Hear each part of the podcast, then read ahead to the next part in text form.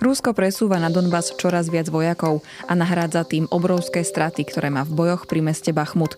Špekuluje sa, kedy sa začne nová ruská ofenzíva, pričom podľa niektorých názorov sa už začala. Pokračuje tiež snaha západných spojencov pomôcť Ukrajine pri obrane. Napríklad slovenská vláda sa rozhoduje, či poslať Kievu stíhačky MiG-29 ruskej výroby. Oficiálnu žiadosť o ne predniesol minulý týždeň ukrajinský prezident Volodymyr Zelenský počas svojej návštevy európskych metropol. Vítajte pri ukrajinskom spravodaji. Súhrne toho najpodstatnejšieho, čo sa za uplynulý týždeň udialo vo vojne na Ukrajine. Ja som Ľubica Melcerová, správy pripravil Matúš Krčmárik. Už niekoľko týždňov sa hovorí, že Rusko preskupuje sily a čaká na koniec zimy, aby spustilo novú ofenzívu na Donbase. Podľa generálneho tajomníka NATO Jensa Stoltenberga už prvé náznaky vidno. Podľa Guardianu povedal, že prezident Vladimír Putin posiela tisíce a tisíce ďalších vojakov, pričom ho neodrádzajú ani veľké straty. Dodal, že ruským cieľom je vyvíjať neustály tlak na ukrajinských obrancov. To, čo Rusko stráca na kvalite, kompenzuje kvantitou. Poznamenal Stoltenberg s tým, že práve preto je dôležité, aby západní spojenci pomáhali Ukrajine s dodávkami zbraní. Čím skôr ich Ukrajinci dostanú, a okrem zbraní aj muníciu, náhradné diely či palivo, tým viac životov bude možné zachrániť. Boje sa už 5 mesiacov sústredujú okolo mesta Bachmut na Donbase, kde sa odohráva najkrvavejšia bitka od začiatku vojny. Denne tam podľa západných tajných služieb Rusy strácajú aj tisíce vojakov. Ukrajinská tajná služba GUR zachytila konverzáciu, v ktorej sa operátori dvoch iránskych dronov Šahíd dohadujú, kam na Ukrajine zaútočiť. Bolo počuť kurdský dialekt zmiešaný so slovami v jazyku Farsi, uviedla GUR. Irán je spolu s Bieloruskom jediným spojencom, ktorý vo vojne Rusku pomáha. Dodáva mu drony. Inštitút pre štúdium vojny síce nevie identifikovať dialekt ľudí na nahrávke, no píše, že záznam naznačuje, že operátori pôsobia v iránskom Kurdistane a sú napojení na miestne revolučné gardy.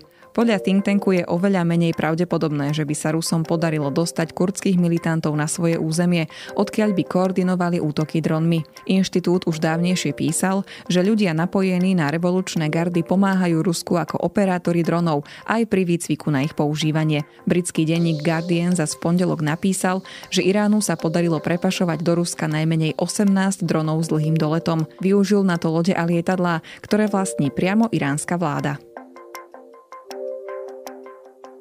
Rusko stratilo v bojoch pri dedine Vuhledar na Donbase elitnú 155. brigádu námornej pechoty. Uviedol to šéf tlačového centra v Tavriskej oblasti Oleksij Dmitrašivský. Rusi podľa neho denne prichádzajú o 150 až 300 členov námornej pechoty, pričom brigádu podľa neho tvorilo asi 5000 vojakov. Podľa Inštitútu pre štúdium vojny ruské zlyhania pri Vuhledare naďalej podrývajú vieru ruskej ultranacionalistickej komunity v to, že Moskva je schopná vykonať rozhodujúcu ofenzívu. Blogeri hovoria o veľkých stratách a kritizujú rozhodnutie velenia posielať elitné jednotky do prvých línií. Ukrajinské delostrelectvo mierí veľmi presne. Napísal na telegrame Igor Girkin, ktorý viedol jednotky proruských separatistov po vypuknutí vojny na Donbase v roku 2014. Tvrdí, že zničených je viac ako 30 ozbrojených vozidiel, zabili desiatky členov posádky tankov, ešte viac členov námornej pechoty či špeciálnych jednotiek. Poznamenal tiež, že tieto straty sú jednostranné, Ukrajinci sú ako na strelnici. Dmitrašivský tvrdí, že vojakov v 155. brigáde už Rusi doplňali trikrát. Prvýkrát po Irpini a Buči, druhýkrát, keď sme ich porazili pri Donecku a teraz sme zničili takmer celú brigádu pri Vuhledare, cituje ho web Politico. Už na jesen 2021 presadol Vladimír Putin do vlaku, ktorý využíva na miesto lietadla. Vtedy sa pripravoval útok na Ukrajinu a ruský prezident sa obával, že v lietadle je v ohrození, keďže je oveľa jednoduchšie zostreliť ho. Informácie o prezidentových cestách získala investigatívna mimovládna organizácia, za ktorou stojí bývalý oligarcha a dnes odporca Kremľa Michail Chodorovský. Podľa týchto zistení používa Putin obrnený vlak približne od augusta 2021. Putin podľa zistení vyráža bez predošlého upozornenia a najčastejšie sa z Kremľa presúva do mesta Valdaj, kde má dom. Dôvodom na cestovanie vlakom je aj to, že všetky lety sa dajú sledovať, pričom vlak je len veľmi ťažko odlíšiteľný od bežných spojov premávajúcich v Rusku. Napriek tomu sa jeho cesta dá podľa správy odlíšiť minimálne v tom, že môže ísť maximálnou rýchlosťou a v staniciach má oproti bežným vlakom prednosť. Vo vlaku má prezident spálňu, spoločenskú miestnosť, osobitný vozeň na komunikáciu so svetom a tiež vozeň pre ľudí, ktorí ho sprevádzajú. Existencia špeciálneho vlaku pre ruských prezidentov nie je tajomstvom. V novembri 2019 zorganizoval vtedajší premiér Dmitri Medvedev stretnutie priamo v ňom. Noviny Komsomolská pravda už vtedy písali, že zloženie vozňov sa vytvára na každú cestu osobitne, no vždy je jeden obrnený. Vlak sa podľa tohto zdroja nedá prenajať a využíva ho len prezident, prípadne premiér.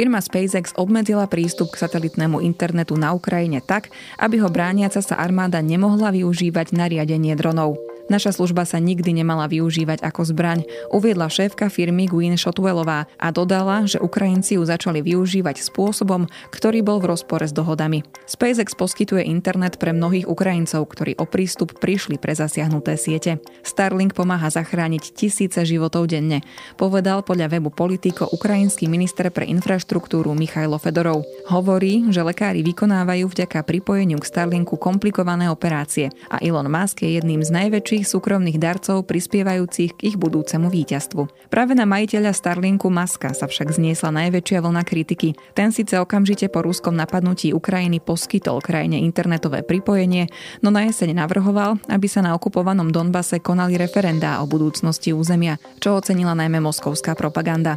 Po správe o obmedzení pripojenia na internet ho napríklad bývalý americký astronaut Scott Kelly vyzval, aby prístup obnovil. Miliardár na neho reagoval na Twitteri, kde napísal Starlink je kľúčovou súčasťou komunikačnej siete na Ukrajine, najmä na frontových líniách, kde zničili takmer všetko ostatné pripojenie na internet.